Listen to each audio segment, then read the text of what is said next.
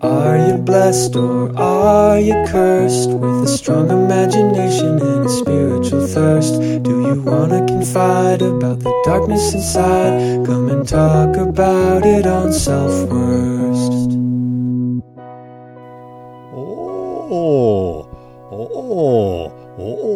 Hello. Hi.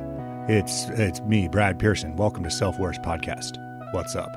This is a podcast about mental health or whatever. You know the drill. You know what this is all about. Unless this is your first time listening, in which case, welcome. And it'll get better than this when I actually talk to somebody else. So stay tuned. We're talking to my friend, my old friend Kelly Mahoney. She's doing social work stuff, and we haven't talked in a while, and I happen to know that she's been through a couple of things that are pretty fucking crazy and harrowing, so we talk about all of that. I'm not going to spoil anything. You're just going to have to listen. Stay tuned. And that's what's up. I don't know. Like, we have some mental health stuff in the general discourse. What with Aaron Bushnell, the man who self-immolated outside of the Israeli embassy. And then, of course, for the first time in their lives, a bunch of people start talking about mental health. And was he crazy? Was he mentally ill? Was this self-harm? As if they fucking give a shit about mental health to begin with. It is always a deflection with some people. You will notice this. It's a deflection if it's about a school shooting. It's a deflection if it's about somebody doing something racist. It's a deflection if it's a conversation about guns. It's always something else. Now, there are people who do crazy things who are genuinely mentally disturbed, and that's one thing. This is not one of those cases. This guy was clear-headed, lucid, doing this for a reason, for a very well-stated reason. It's an extreme thing to do. It's intense. It's an image that I hope none of us ever forget. But there's been a lot of images that I hope are burned into our collective consciousness by now that are coming out just today. There's an image circulating around the internet of a emergency aid relief box just covered in blood. A food ration just with blood splattered all over it. And I hope that really sticks with us. I hope that haunts our dreams. Anyway, I just want to make it clear that while this is a mental health podcast, not everybody is fucking crazy. And sometimes people do intense things for a reason. He was a service member. He was already prepared to die for a cause. You enter the military service and you're willing to do that in the name of war. And nobody bats an eye. In fact, people congratulate that as valorous, brave, noble. But when somebody actually does some shit that costs their life to make a statement, then you'll hear some people say, oh, he's crazy. Well, he's not. And you're not crazy either. At least not when it comes to this. You will feel crazy. I know I've felt crazy for the past several months. Relitigating the whole fucking post 9/11 war on terror, invasion of Iraq. And just feeling this, hearing the same shit happen again and feeling insane. Every time you turn on the TV, you hear John Kirby, you hear fucking Matthew Miller, all these fucking ghouls lie through their teeth, piss on your head, tell you it's raining. And you feel insane. You feel crazy. Because they are telling you one thing while you are seeing something else. They are just straight lying through their teeth. If you want to talk about somebody who needs a fucking psych evaluation, look no further than them. You're fucking psychopaths. That's the mental illness. That's the insane shit. Anyway, If you're feeling fucking crazy watching all of this stuff unfold, you're not. You're having a normal human empathetic reaction to something that is just unfathomably fucked up. So you're not crazy in that respect anyway. You're probably fucked up on a bunch of other levels, but not this. Not when it comes to this. I'm telling you. You're good. Anyway. Let's get to the show and stuff. But first, we'll do our plugs and whatever up front and get that out of the way in case you're skipping through all of this just to get to the interview. I'll make it easy for you. Bradicle Pearson, Instagram and Twitter. Follow the show at Self-Worst on Instagram. And rate and review. Take a screenshot right now. And put it in your Instagram stories, tag us, and we'll repost it and stuff, and that'll be fun. Patreon.com/selfworst, as little as $1 a month. You can get bonus content and my undying love and loyalty. Anyway, hope you're doing well. Hope you're managing with the world, gestures broadly at the world, and have fun with this one. This is a good episode. It's a fun one. I mean, and by fun I mean it gets a little gnarly, but don't they all? So we're gonna go to the interview. Hang in there. It's kind of almost spring. You know, we're in the full spring part. It probably will be cold again, but look, we're like less than 20 days out from 7 p.m. sunsets. Keep your eyes on the prize. Focus on that. Focus on the stuff that's kind of okay and life-affirming. Because your attention will be turned to other stuff inevitably. So try and look at some positive stuff. Just to sort of mix it up, if nothing else. Okay, now we're going to talk to my friend, Kelly Mahoney.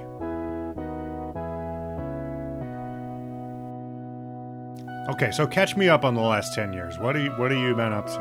Oh, Christ. Well, I officially got divorced. Mm-hmm. I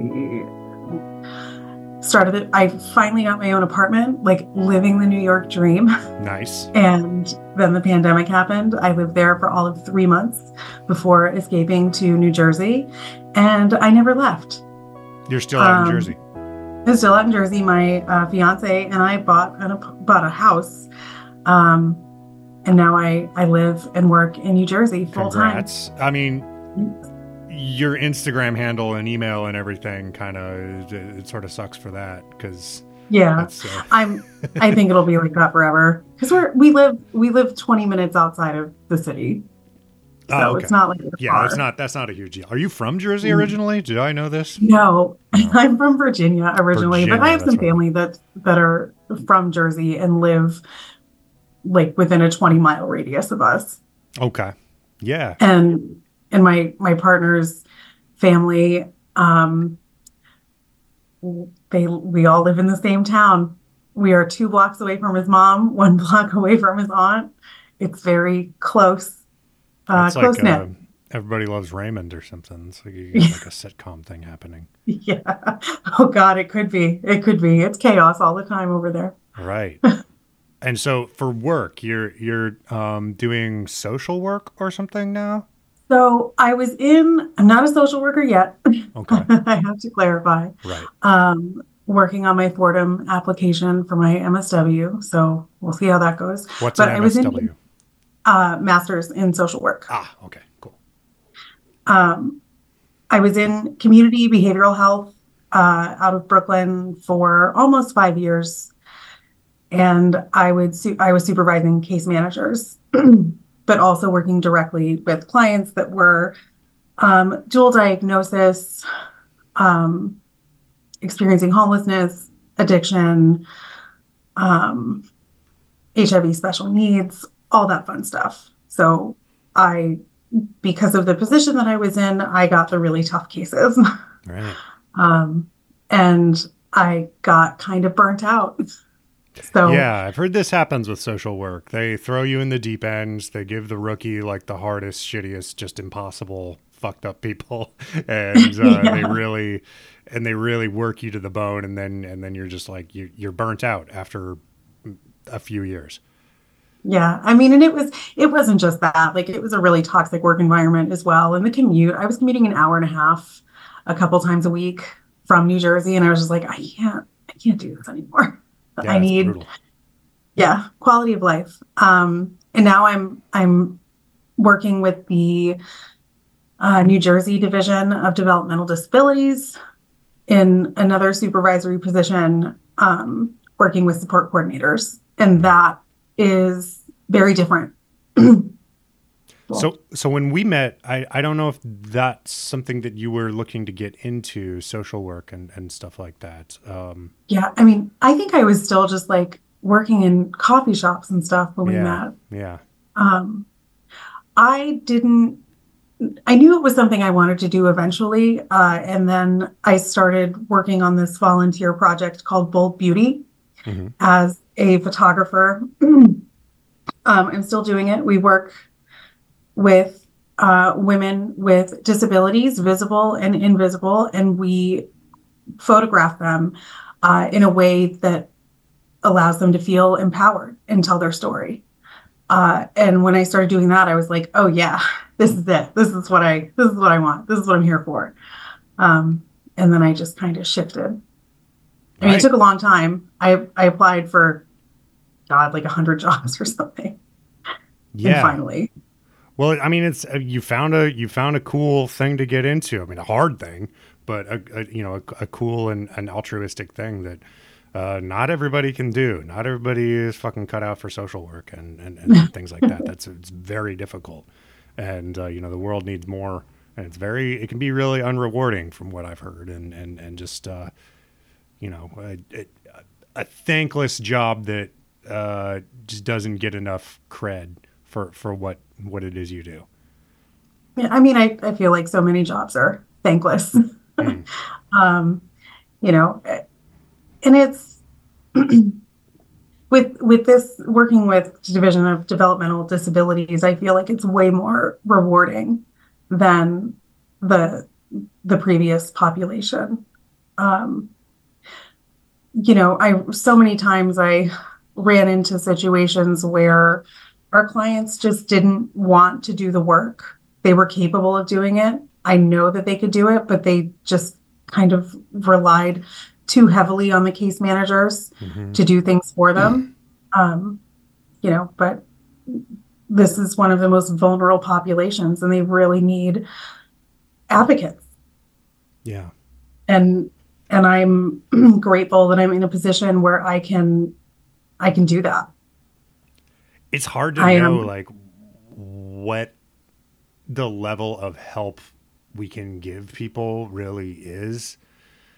As somebody who, I believe in a world of social good and programs and safety nets and things like that to help people, even if they haven't lived their lives perfectly, but. Especially, I don't know if it's a specifically American thing, just because there is just such this giant idea in the American psyche of, this kind of rugged cowboy individualism and this sort of free for all nature of how we run mm-hmm. as a society. But there are just people who just don't give a fuck. And like, they are going to remain fucked up, strung out, and biting the hand that feeds no matter what.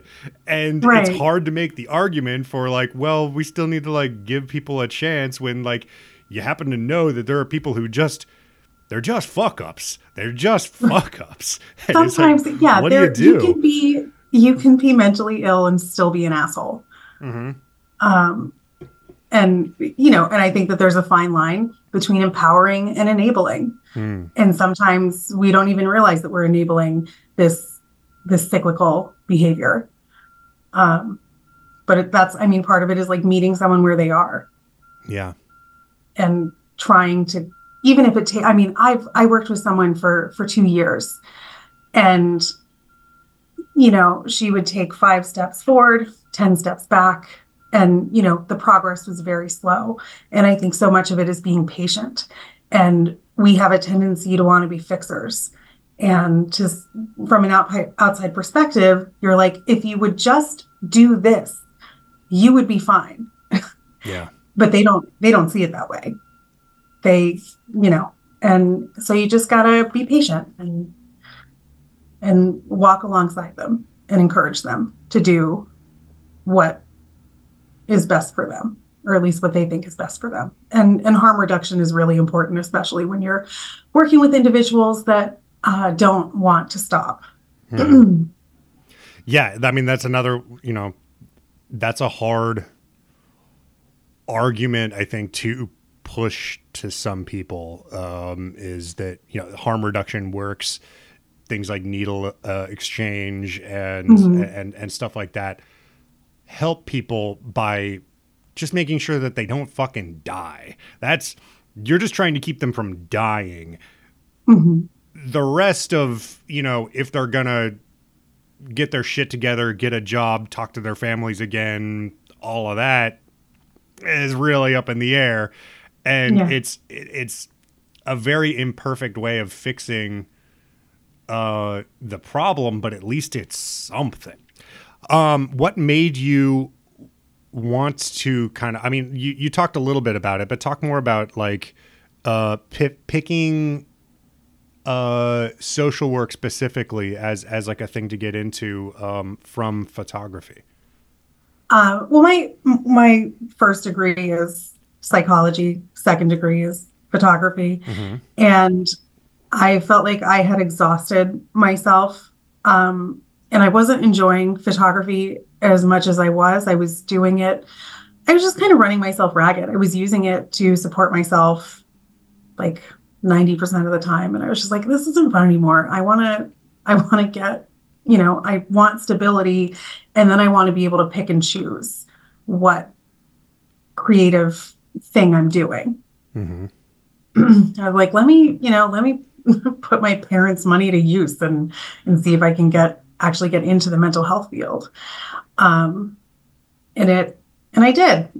It took a little while, but I did it. You know, and I was tired of, you know, working part-time in coffee shops and like managing restaurants and cafes and stuff. I felt like I was aging out of that, at least for myself. I know some people do it their whole lives and they love it. I am not that person. Yeah, I think that's a rare breed, and I think that's increasingly becoming something that just doesn't exist anymore, especially like within the city proper. You can't fucking pay rent on that kind of money, and right. It's just not like I'm still walking dogs. I don't know why. I don't know how. I've gotten it down to just a few days a week because I'm doing a bunch of other shit. I'm juggling like 3 different hustles right now, but like. What are your hustles? So I work part-time. We're getting more and more work. So hopefully this will be a full-time thing eventually as an art handler. We have a co-op. We built it from the ground up. It's all employee-owned, worker, democracy, all of those kind of ideals. And it's based here in Red Hook where I live, which is cool. And it's just a bunch of, you know, just cool ass dudes who've gotten together and built this company. We're union, and you know, I had worked as a crate maker for an art handling company years and years ago up in Long Island City, and it was fine. Like I didn't mind the work necessarily. The pay wasn't so good. Commuting up to Long Island City every day wasn't so good. So this is you know, a lot better than that, and you know. Working in a wood shop every day is just very zen. I like it. So I'm doing awesome. That. I learned to code last year. So I'm trying to get into some tech companies, but that's very hard right now for like an entry level person because the job market's shit.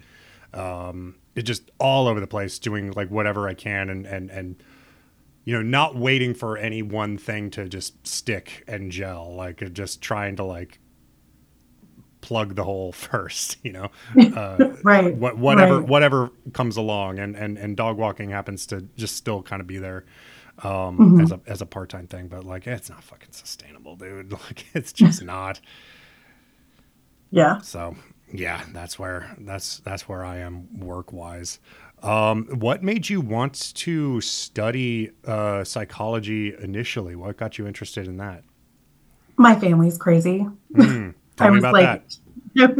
I was absolutely horrified that I was going to end up being sick and like not understand what was going on. So, also my mom is a counselor, or she's a retired counselor. And I really admired the work that she did. Is she crazy too, though?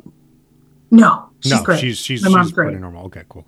Extended family. Like schizophrenia runs on her side of the family. Okay, that's a big one. Yeah, but like, I'm not, so it's fine. Right. Yeah, you'd probably know by now.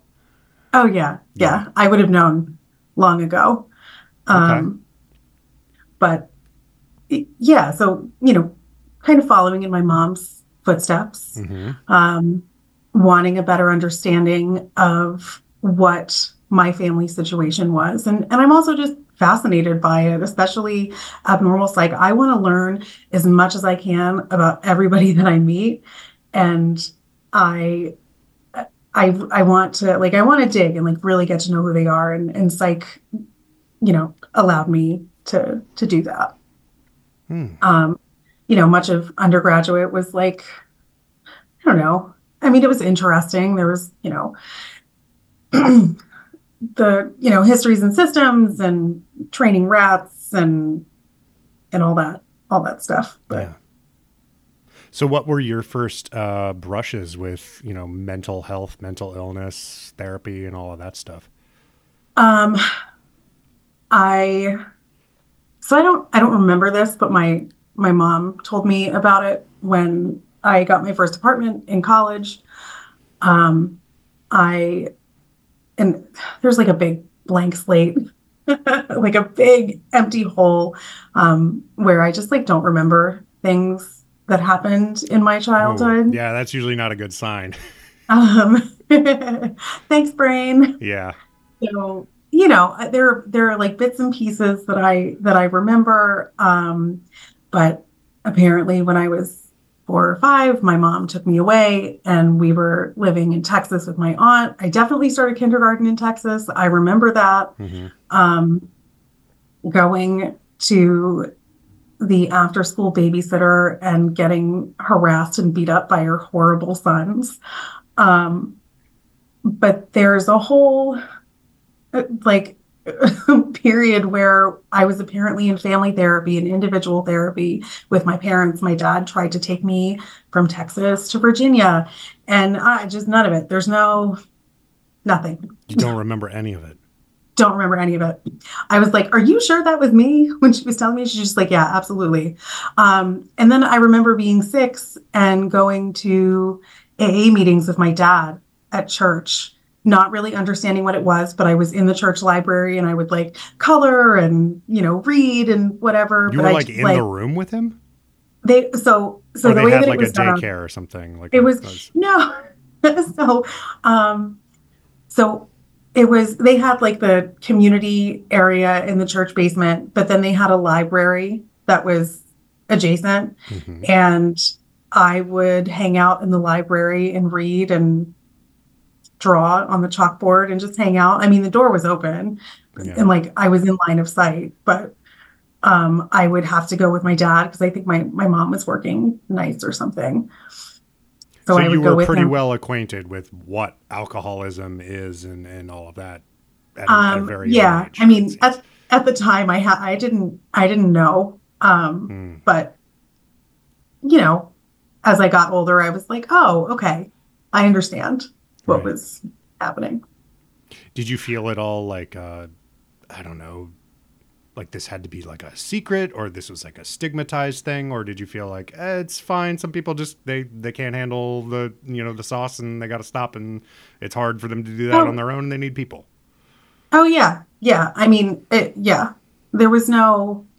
I've never thought of it as something terrible that, or there's no real stigma. I mean, I know there is stigma, but I never felt that way about it.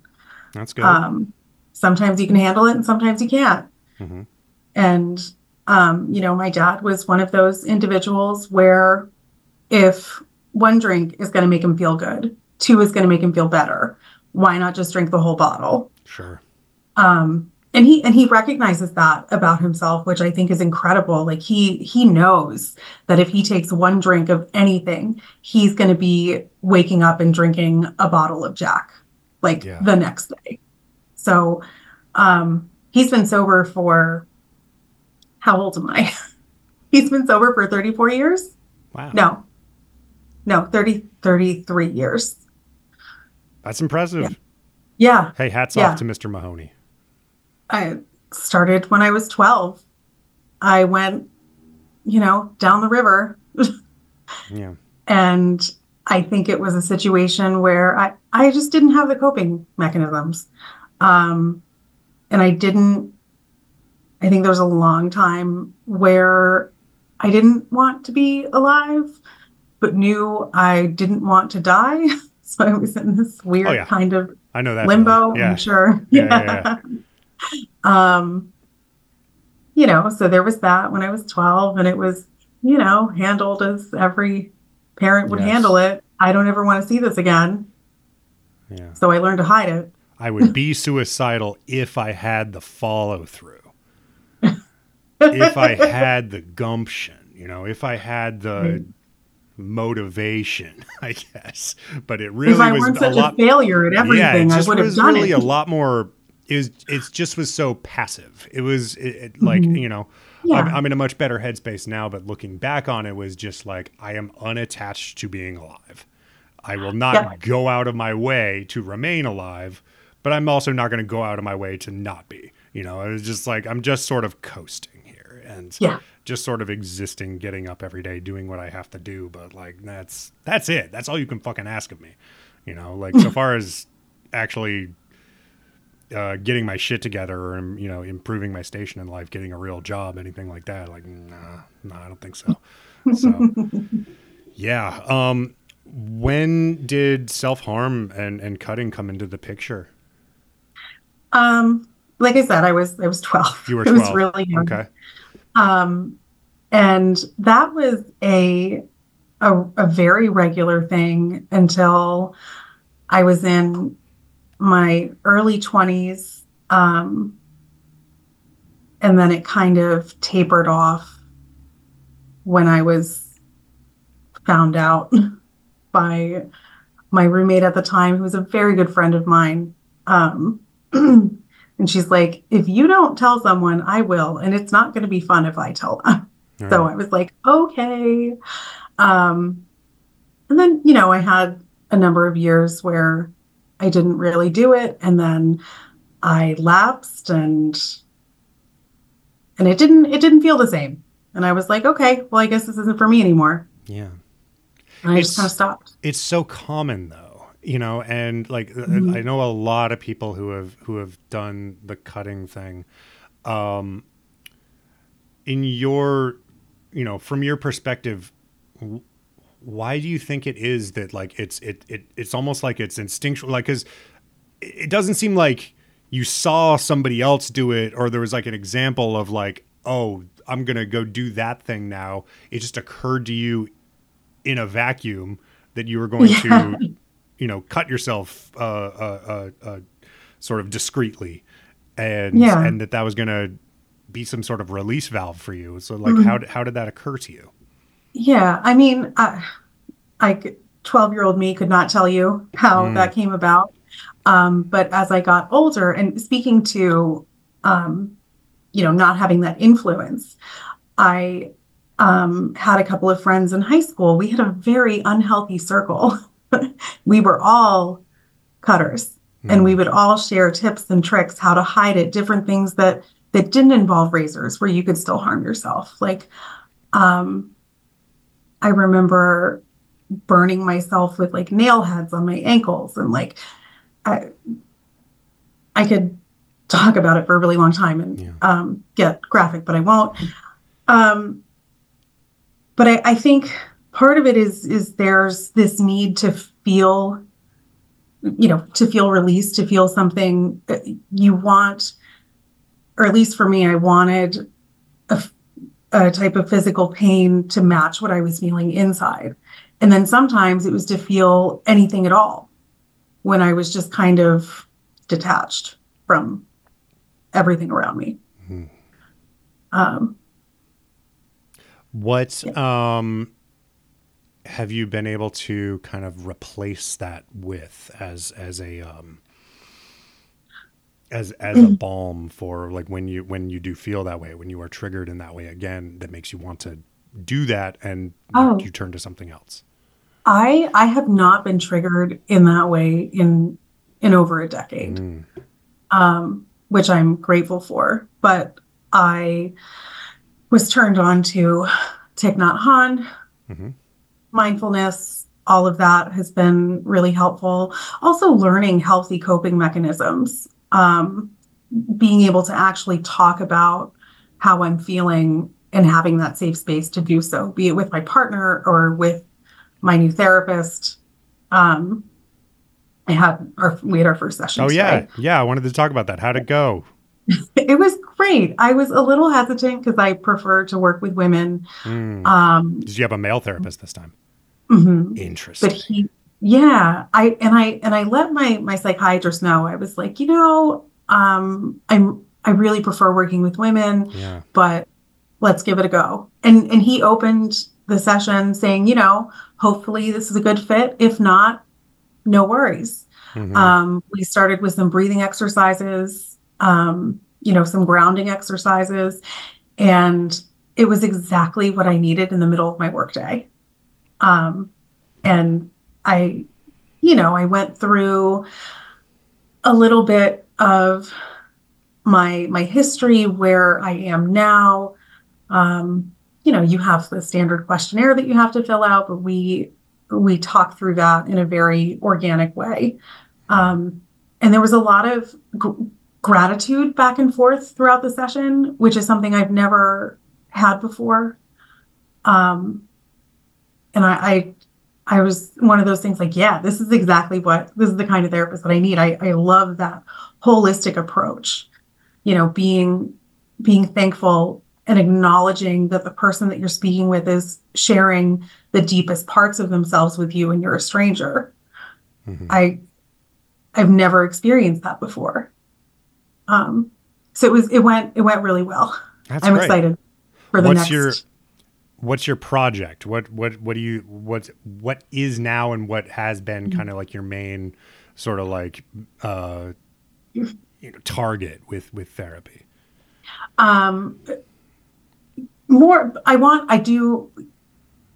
Even though my coping skills are much better than they were, in my teens, 20s, and even early 30s,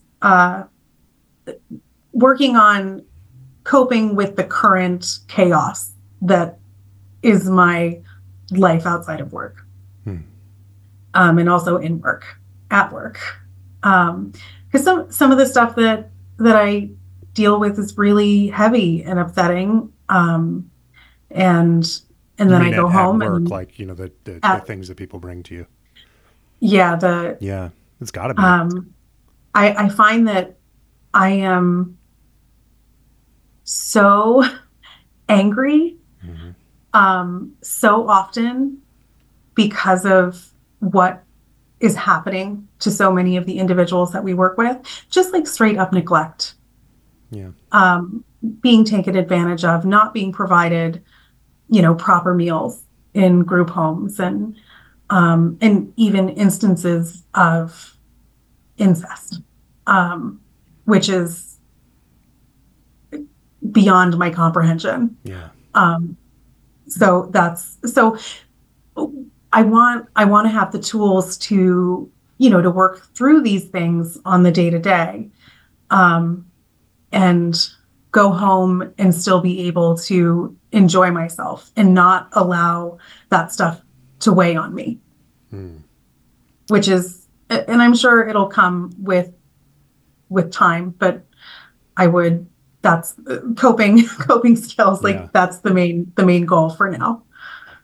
I'm pretty sure therapists anyway, not necessarily social workers, but therapists, I think they're required to have their own therapist too, just to kind of balance things out. I think it's highly recommended. I think it would be a good idea, because you have to, like, you hear so much shit that like, it's like, you're just in that mode all day of dealing with people's fucked up lives and minds. And like, you gotta take that to somebody else. Right. You know, and like, I feel like as a woman, I think I can understand why you would feel more comfortable with a female therapist, but like, I also feel more comfortable with female therapists, and I'm not totally sure why, as I guess something I have to work out in therapy too. I guess just having sort of a standoffishness with other men, especially like men in positions of, I don't know, some sort of authority or something, that I'm just like, no, I don't think you can tell me what to do or whatever. You know, well, there's that. I don't know what it is. Well, also, I think, you know, women are seen as caretakers and nurturers. So I think it's natural that we're drawn to that, especially when we're looking for someone to take care of our emotions and help us. Yeah, I think maybe that's it. Like, maybe that's an outdated or outmoded method of thinking on my part, but I don't want the like nurturing softness from a man. You know, I don't want that. I need, you know, camaraderie and stuff from men, but not like a soft touchy feeliness. I don't want that. It feels weird to me. So I don't know. Maybe that's probably something I gotta. That's probably something I gotta work out. But I got a myriad of other fucking things. I mean, it's just it's a preference. Yeah, it's a preference. I think I understand that. I mean, I prefer women, but I just also I think it's also that masculine. I don't want to say masculine energy. Yeah. No, it exists. But I just like, I don't want to tell some guy like the most intimate parts about myself. Yeah. I'm not, but it turns out that this gentleman seems to be a really good fit. Yeah. So it sometimes works, but in general, not so much. And you know, like, I guess that's fine. Like, I don't know. Like I said, like I work in a wood shop. I work with a bunch of Teamsters, and I love them, and I feel close to them in a way that I don't feel close to other people, you know, in this workspace sort of like brotherhood sense. But I don't tell them about what I really like feel and talk about in therapy and stuff. Like, we just don't go there. And I don't know if that's necessarily a bad thing or like toxic masculinity or anything like that. I think it's just a different relationship dynamic, you know? Right. And I mean, it's also your place of work. There's also that. Yeah. I also I don't need to be bringing shit like that up at work for sure. Yeah. So talk a little bit about, so you've mentioned you've had some disordered eating and some body dysmorphia and stuff like that too. Talk about your experience with that. Oh God. Again, lack of coping skills, a need for control. I stopped cutting. You know, mindfulness was great for being present, and kind of moving myself away from that need for that instant gratification of feeling something. But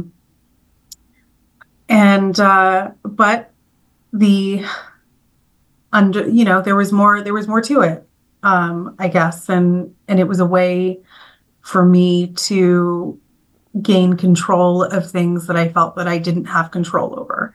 And what do I have control over? What I put into my body and how I treat myself. And at the time, I was restricting, I was purging, I was over-exercising. It was, a combination of things.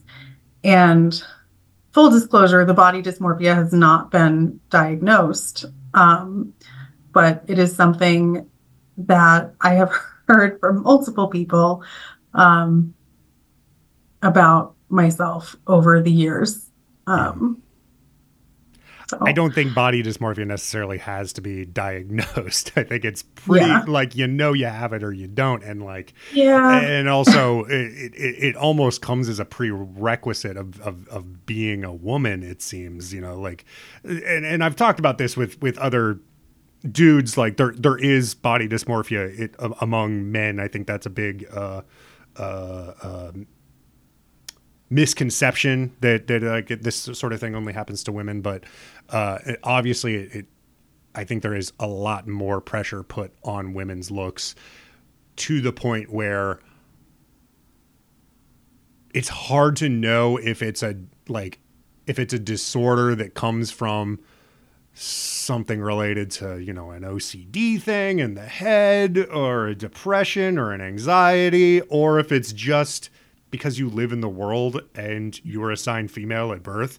And so then you were told that if you're above a certain weight, if your thighs touch or whatever, then you're a disgusting pig and a piece of shit and blah, blah, blah.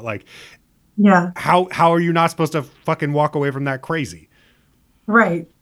I mean, I think sometimes it's a combination of the two, but absolutely societal pressure to fit the mold. And the mold changes so often. Yeah. We're 90s kids. We grew up in the Kate Moss era. And then all of a sudden, big ass butts are in, which. Right. God bless. I mean, I'm glad. But, it is confusing. It is like a bit of whiplash here. Yeah. I mean, and I definitely fit the big butt molds. So I'm here for it. Mm-hmm. But I, and I'm definitely the heaviest I've ever been. But I'm okay with it. Yeah. Still trying, one of those things where I was like, I'm going to lose so much weight for my wedding. And then my wedding is in May and I've lost maybe 10 pounds, but I'm just kind of accept but again, it's that societal pressure to look really, really good in your photos so you can look back and look at, but I'm just kind of the person that I'm marrying loves me for who I am. Do I want to look good? Absolutely. But I'm not, I guess I'm not as concerned about it as I used to be. Yeah. I mean, looking good and being at your heaviest are not necessarily mutually exclusive, for one thing, mm-hmm. but also there is this sort of narrative that's just out there in the ether that, the end goal is getting down to some sort of a certain weight, and that you haven't really completed the race, as a person until you are there. And then there is also this, if you are at a certain weight for say 5-10 years, and then you put on some weight later, there's this idea that that was better than that you were at a more socially acceptable weight. Right. It isn't necessarily you probably feel better about yourself now. You were worrying less about this or that thing. And also just I don't know, man, fucking people get older and people put on weight as they age, and your metabolism changes and hormones and shit. That's all real stuff. And we there is really only so much that can be done as a normal person who just doesn't live in the gym and center their whole life and their everything that they put in their bodies around looking a certain way. Mm-hmm. There's only so much you can do, I exercise a lot. I've still got fucking love handles. I've still like, and it's just, they're not going to go unless I really drastically change in a way that I don't fucking want to. I like beer. Right. I like cookies. Right. Makes life worth living. Like, fuck it. I don't. Yeah. So you mentioned when you were in your marriage, you felt like you did not have an identity outside of your relationship. And you said, but that was the whole point. Can you talk a little bit more about that? I was in a, and this is something that it's taken me a long time to like come to terms with. I was in an abusive relationship. I was isolated. I was made to feel like I was never good enough. My ex-husband had this idea of who he wanted us to be as a couple. And he had expectations that I could never meet. If I wasn't good, it's like, you're not going to the gym enough. You're not, like you're not working on your photography website enough. You're not doing this. Meanwhile, looking back, I was like, I was working for a commercial photographer. I had my own studio that I was working out of, and I was working in a coffee shop. Like, I was doing that freelance thing that so many New Yorkers do, but it was never enough. He would tell you these things straight up, like, you're not working out enough. You're not working on your photography enough. Mm-hmm. The fuck? What a bitch. Oh, yeah. Oh, and I'll like, I mean, he turned out to be an awful, awful person. I think I remember hearing a little bit about. Yeah, I'll send you the article. There's an article, folks. All you need to know is that there's an article. So there's a few. I mean, what was he doing that made him king shit? That like he could feel like he could tell you what to do. Like, I don't understand. He was an ex-rock star and a narcissist. He never heard no. Yeah. He got everything he ever wanted. I see. Including me. Yeah, I can tell you what he did if you want. He put a camera in the bathroom where he worked. 24 counts of unlawful surveillance and sexual misconduct.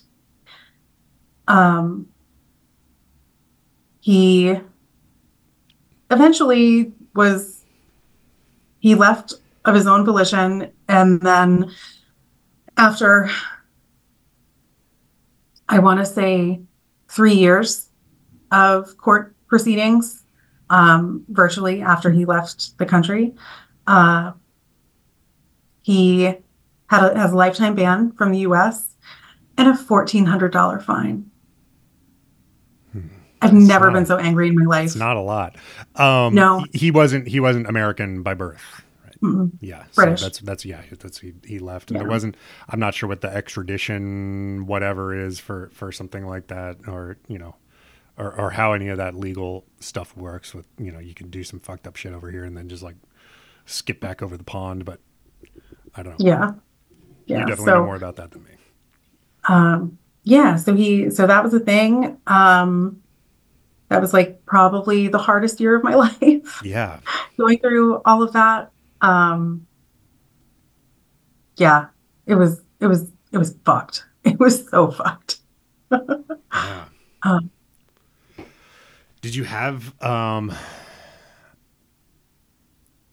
any inkling, like as this was happening, that was happening, or, is it more just like a hindsight kind of thing? Like, oh yeah, this all makes sense now. That I know. Yeah. So many things that happened, made sense after, and we indulged in strip clubs and sex clubs and all that fun stuff that you do.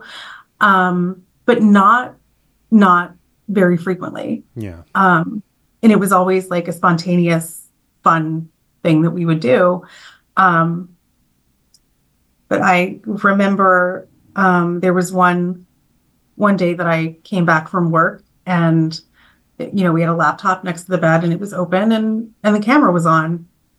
And I didn't notice until I had worked really early and I took a nap with the dog.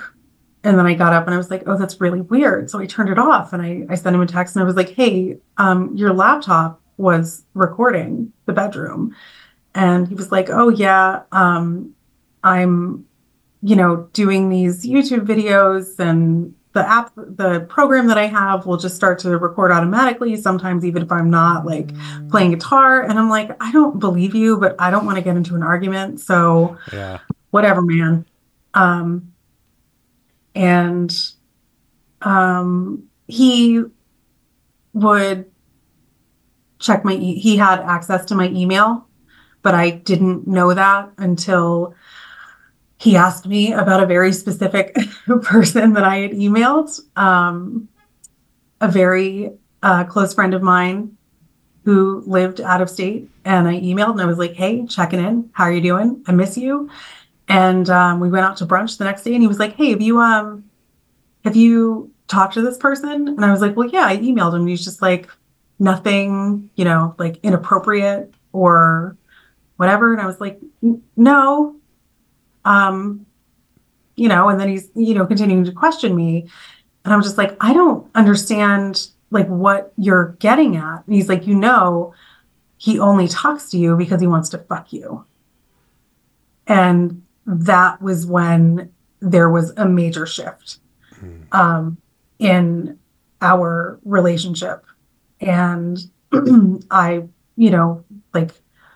was convinced that no one actually, he had me convinced that no one actually liked me as a person and that I was just seen as an object. And the most fucked up about the whole thing is he was just like, you need to show me that that you're not planning to do anything with this person. He was super jealous all the time too, which is really strange. Which is weird because you went to strip clubs and sex clubs and stuff together, and yet he was possessive. Yeah. Interesting. Yeah. So he had me, and I did it because it was, trying to keep the peace, also being young and not knowing any better. Cause you don't know. I mean, I didn't recognize how unhealthy and dangerous the behavior was because I was in it. It sounds like there was a pretty big power imbalance too. Was he older? Did he make more money? Were you kind of financially dependent? Yeah, he was 12 years older than me, made way more money. Yeah. Convinced me to stop my job as a flight attendant where I was, able to sustain myself. And I remember traveling and I remember there was a week where I was in Berlin and I sent him a text and I was like, oh, I'm going to the zoo. And he calls me and he's so irate. He's so angry. And he's like, I feel like I'm doing all of this work and you're just out there, having the time of your life. And I'm taking care of the dog. I'm doing all these things. You better not be fucking that tiger. What is he? Exactly. He's like, you better not be going to those German leather daddy clubs. No, he didn't say that. But I then started to feel bad for the career that I chose. And I wound up leaving the job. And then, but I was lucky in that I could afford to just focus on photography and art. But there was that, that feeling of guilt.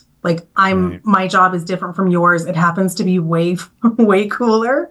And it affords me the time to go out and explore the world and meet people and explore.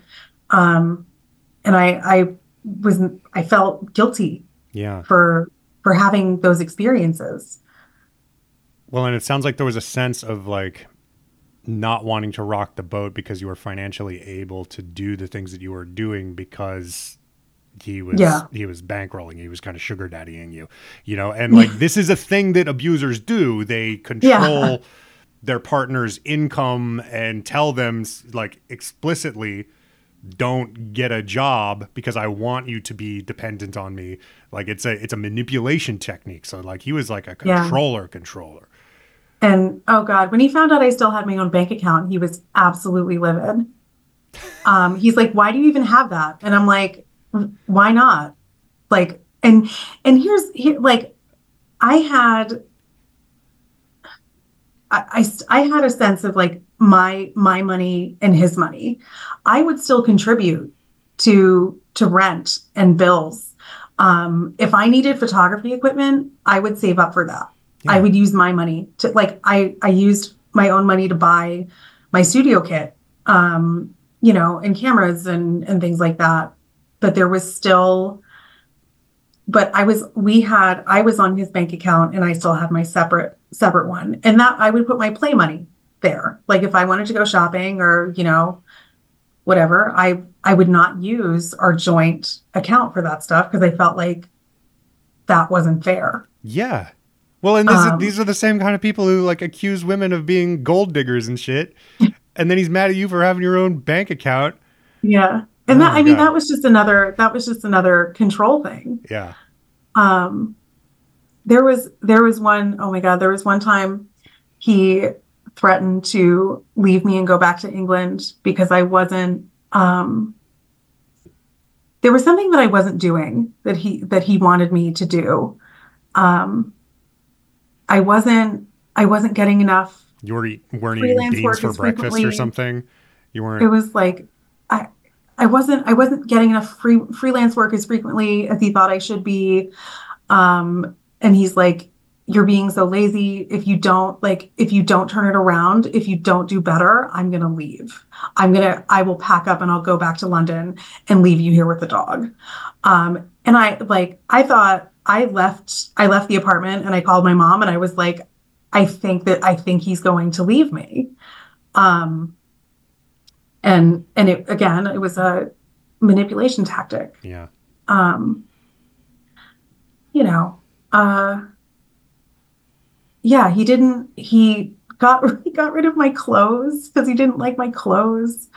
Jesus. There was one time I'll show them to you. I still have them. I'm laughing because it's so ridiculous. I have a pair of floral pants. They're like, I don't know. They have the elastic on the bottom. They're not joggers, but they're like a little bit nicer. And it's like a really bright tropical print. And I bought them and I was like, these are awesome. I love them. They're so much fun. He was so mad that I bought these pants and he thought they were so ugly. And he was just like, I can't believe you would buy those. They're disgusting. And I was just like, whatever, man, you got an orange paisley shirt in the closet. Like, I don't give you shit. But he took it as a personal offense that I purchased these pants and that we were going to be seen in public and I was wearing these ugly pants. I never got rid of them. I still have them. That is like the pants. That's the hill that I was going to die on. But it was, you know, like stupid shit that looking back, I'm like, why did you care? Yeah. Because I didn't check with you first. Like I didn't get your permission to purchase something. And that wasn't our dynamic at all. There was none of that. Mm. None of that was consensual. Yeah. Well, I mean, it's all about him. It's all, you're going to embarrass him with your pants, you know, and not like it just doesn't, the narcissist thing is just so fascinating to me because the way that a narcissist will try to control somebody else's actions because it reflects on them, like it will reflect on the narcissist by proxy is just, right. It's just batshit to me. It's just like, I'm going to be embarrassed by you. So you can't do that. Or like, yeah. Yeah. It's a nightmare. I mean, that was, continuing the cycle of abuse, like that was my dad growing up. Like, you have to behave in a certain way because you're a representation of me and the family. And if you do something, it's going to look bad on me.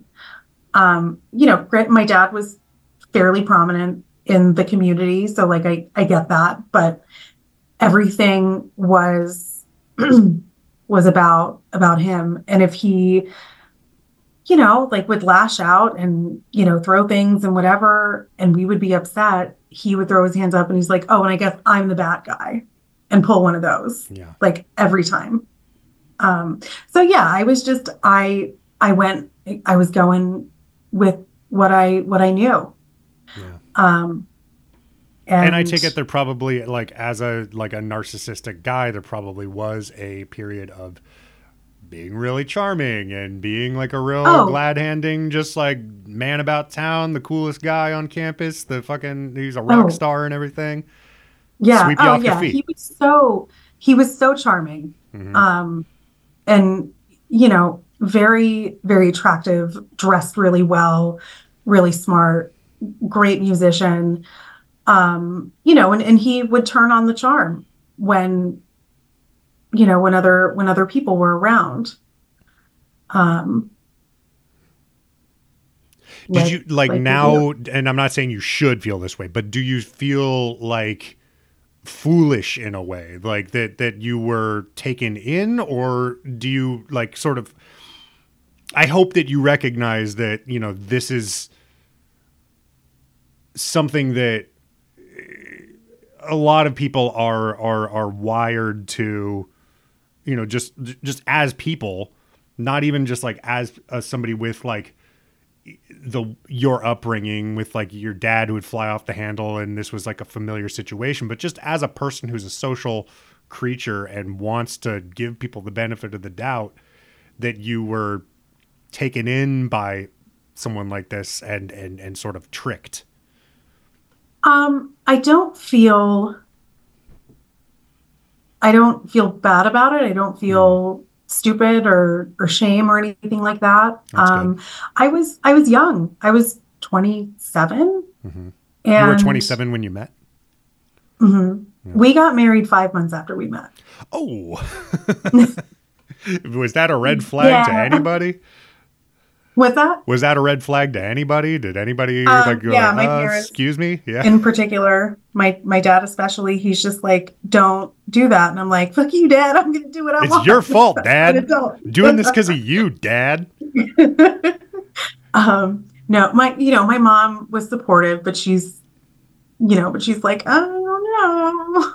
She's like, whatever makes you happy. We got married at City Hall, and then we had a really fun ceremony on our rooftop. A year later, mm-hmm. we were 2 blocks off the East River, so we had a view of Manhattan and whatever. But I don't feel shame. I was young. Mm-hmm. I mistook possession and a need to control for love. It was very dramatic romance novel situation.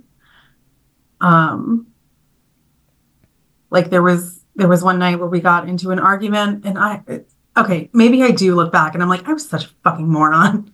I was so stupid. What was I thinking? How did I, knowing what I know now about myself and the world, if I could go back and slap 27-year-old me in the face and be like, don't do it, I would. But I also know that I would be a completely different person if I didn't. Yeah. And I like who I am now. I like the choices that I've made. I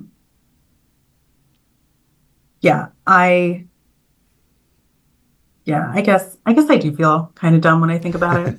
But well, I'm not trying to make you. I hope you don't. I'm not trying to make you feel dumb. I'm just I watch a lot of cult documentaries, and one of the things that's really interesting to me is always the people who get pulled in and then realize it later. There's people who at different points realize you know, like there's one guy in the cult who like, after like a few months in, it's just like, nope, this is bad news, something's not right. And then there's people who stay in until the bitter end and they defend them through like the whole fucking fallout and everything. And it's not until like they're shooting the documentary 10 years later that they're like, yeah, I don't know, man. I was fooled. I thought we were trying to build a better world, and they seemed like they had the answers, and I was just lost, and I needed them, and they got me, you know. And yeah. It's just, it's endlessly fascinating because like that's the way that these sorts of like narcissists and sociopaths can like find the thing that people are missing, which is usually some sort of sense of belonging and meaning and love and community, all of which is sort of largely stripped from us by just the world we live in. And somebody comes and offers you that, of course it's mad tempting, you know? And, yeah. And so like walking away from that, did that make you, I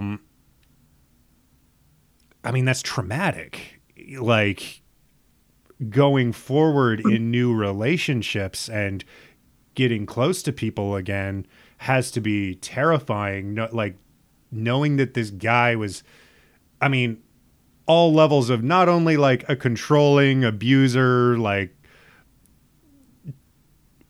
manipulated and fucked with you, but was like literally doing like criminal fucked up shit. And this was somebody who you thought you knew so well, you know, like how do you move on from that? How do you trust somebody again? How do you, be vulnerable again? A lot of therapy. I was in secondary survivor therapy. I think, you know, I think I grieved the marriage while I was still in it. And I was trying to, it took me almost a year to leave. He threatened to cut me off financially, you know, threatened to kill himself. Like every manipulative trick in the book. But at that point I knew what I was in. Yeah. Obviously, if I didn't, then we would have an even bigger problem. Did anybody else know? Oh, yeah. Everybody knew. Everybody knew. Our whole friend circle. And what was really reassuring is, I mean, I made, you know, we had mutual friends before we met. Yeah. And, you know, just kismet that we all kind of reunited.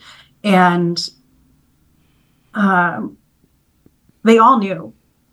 And I bet you kept the friends because you're actually cool. And he's a piece of shit. Yeah. Said, hey, you know, no matter, all team Kelly. No matter what, yeah. They're like, no matter what happens, we have your back. We're here for you. You know, if we had to choose a side, we would choose yours. Well, that's good. At least that like you had people on your side and you had people who knew what you were going through. And like, you didn't have to have that like awkward conversation of just like, oh, how's the mister? How's the old so-and-so? And you had to just be like, hey, good. And like keep up some sort of public appearance of, you know. Oh, there was definitely that. I was socially exhausted because he got fired from his job. Obviously he was arrested and blah, blah. And I was working like 4 jobs and he was just so depressed.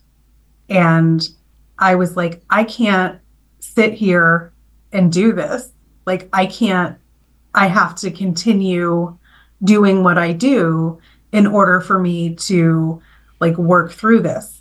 And I had it and I wanted to, 'cause like for me, I was like, this is the person that I'm married to. This is supposed to be forever. Let me just try. Like, let me try to see if this is something that we can work through. Let's see if there's going to be any progress, any change. I took my savings and I paid for his lawyer. Like, I did some really stupid shit. Looking back, and I don't know if that was me. I don't know if part of that was the manipulation that happened within the relationship or you know, or me just wanting, like, trying to salvage this relationship. Like I found the lawyer. I paid for the lawyer. And I ended up being like the social representative for the two of us. We would go out and, you know, they would ask like how shit. He would ask how, you know, how he was doing. And I'd be like, oh, he's fine. You know, he's just looking for work and kind of going through the motions. Mm-hmm. But the reality is that he was having a really hard time.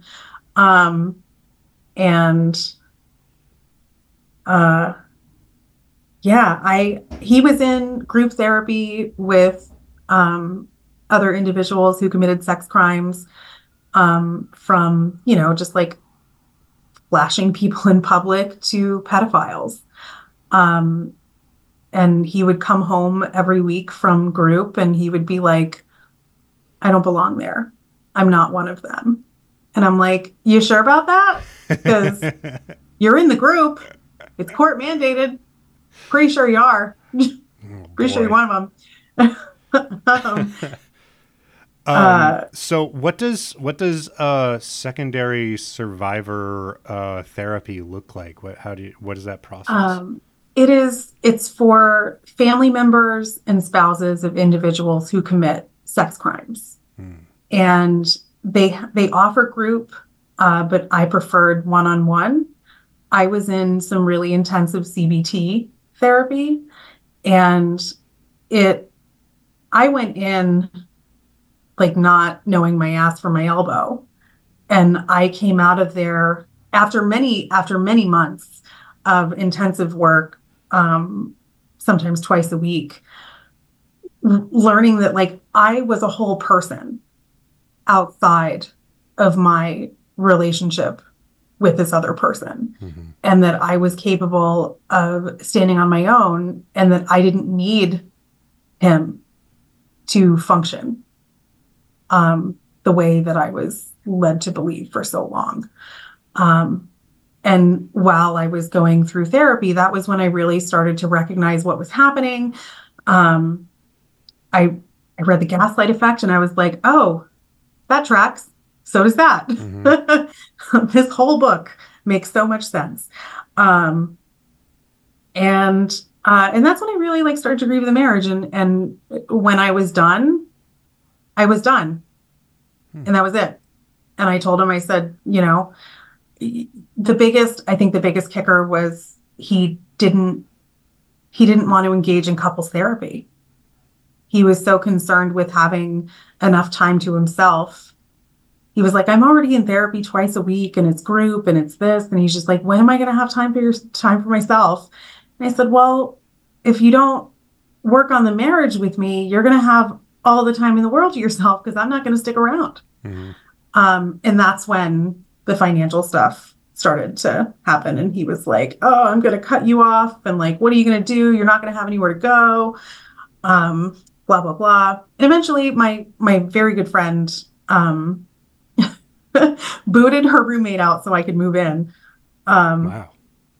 And I remember it was November of 2015, and I was like, hey,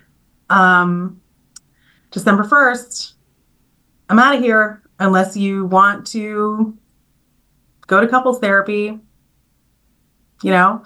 And he was like, okay. You know, just, you know, like book someone and we'll go and we'll see how it is. And so I did, and he didn't show up. So I left. Yeah. And I had a great support network of people during that time that they were very encouraging, and supportive, and without that, I think it would have been much harder. Yeah. Speaking of like support networks, did you do any like kind of group therapy? I know that was like an option. It seems like you opted out of with secondary survivor, but like Did you, like, at any point, like, join a support group or talk to other people who've been through something similar? No, I mean, working with the population that I used to work with, I would never disclose my own situation, but I did work with a lot of women that experienced abuse, physical, emotional, and that was a way for me to have that sort of group dynamic. But it's, I think it's just something that's not really for me. Well, and the fact that you've been through something like that, I think makes you all the better as somebody who works with people who are in those sorts of situations, because you know mm-hmm. what it's like. You've been through that shit. So, and I think the best social workers and therapists in the world are people who have actually dealt with that stuff, you know, and there's so much of an idea that, like, your therapist, like, I don't know, I always have this idea that my therapist, like, they've got their shit together way more than I do, which they probably do. It's not hard, but, like, that's not actually necessarily true. Like, they got interested in psychology for a reason, and oftentimes they have all sorts of stuff in their past that, you know, doesn't come up in our sessions. Like, they don't tell me about that shit, but, like, probably exists. And it's good to know, because, you know, there's people too. Yeah. So we're about out of time. I want to give you a chance. And I have this other meeting to jump into. Yeah. So you gotta I usually give people a chance to plug anything that they're working on, but I don't know if you got anything like that. An ongoing project that I've been on, that I've been working on since 2017, Bold Beauty Project. Working with women with visible and invisible disabilities, photographing them in a way that empowers them. We just recently, back in November, December, we had a show in Manhattan. We are working on going to the Venice Biennale in April, but I don't know if that's going to happen. And we're, you know, we have shows all over the world. I don't get to go, but my work goes along with them. So it's boldbeautyproject.com. Hell yeah. Well, that's great. And thank you so much for coming and talking to me. And this is great to just kind of catch up with you after all these years. Yeah. I mean, sorry, it was all like trauma dumping. But that's, I guess, what this show is for. That's the whole point of this shit. And you really... You brought the heat. I wasn't totally sure. Like, I wasn't fully sure. I was just like, I don't know. Like, what's she gonna bring? Like, you know, that, but turns out you have it. You got some shit to say. So I'm glad you came on. Well, thank you for having me. Many thanks again to Kelly Mahoney for being on the show, and check out her work and stuff, and go do that. Get involved with some shit. Go, if you're feeling powerless, do some shit. There's very little that we can do as people in the world, but there are some things that we can chip away at. I'm not going to rattle them all off here, because we don't have time for that. Anyway, once again, follow me, Bradical Pearson, Instagram, Twitter, kind of Twitter, not really Twitter anymore. Just follow me on Instagram. I post a lot in my stories. Follow my dog at DotPeshMode. She's got a great account. She has more followers than me, and she deserves it. That's all. Music is by Shea Bartel. I'm Brad Pearson. Until next time, look behind you.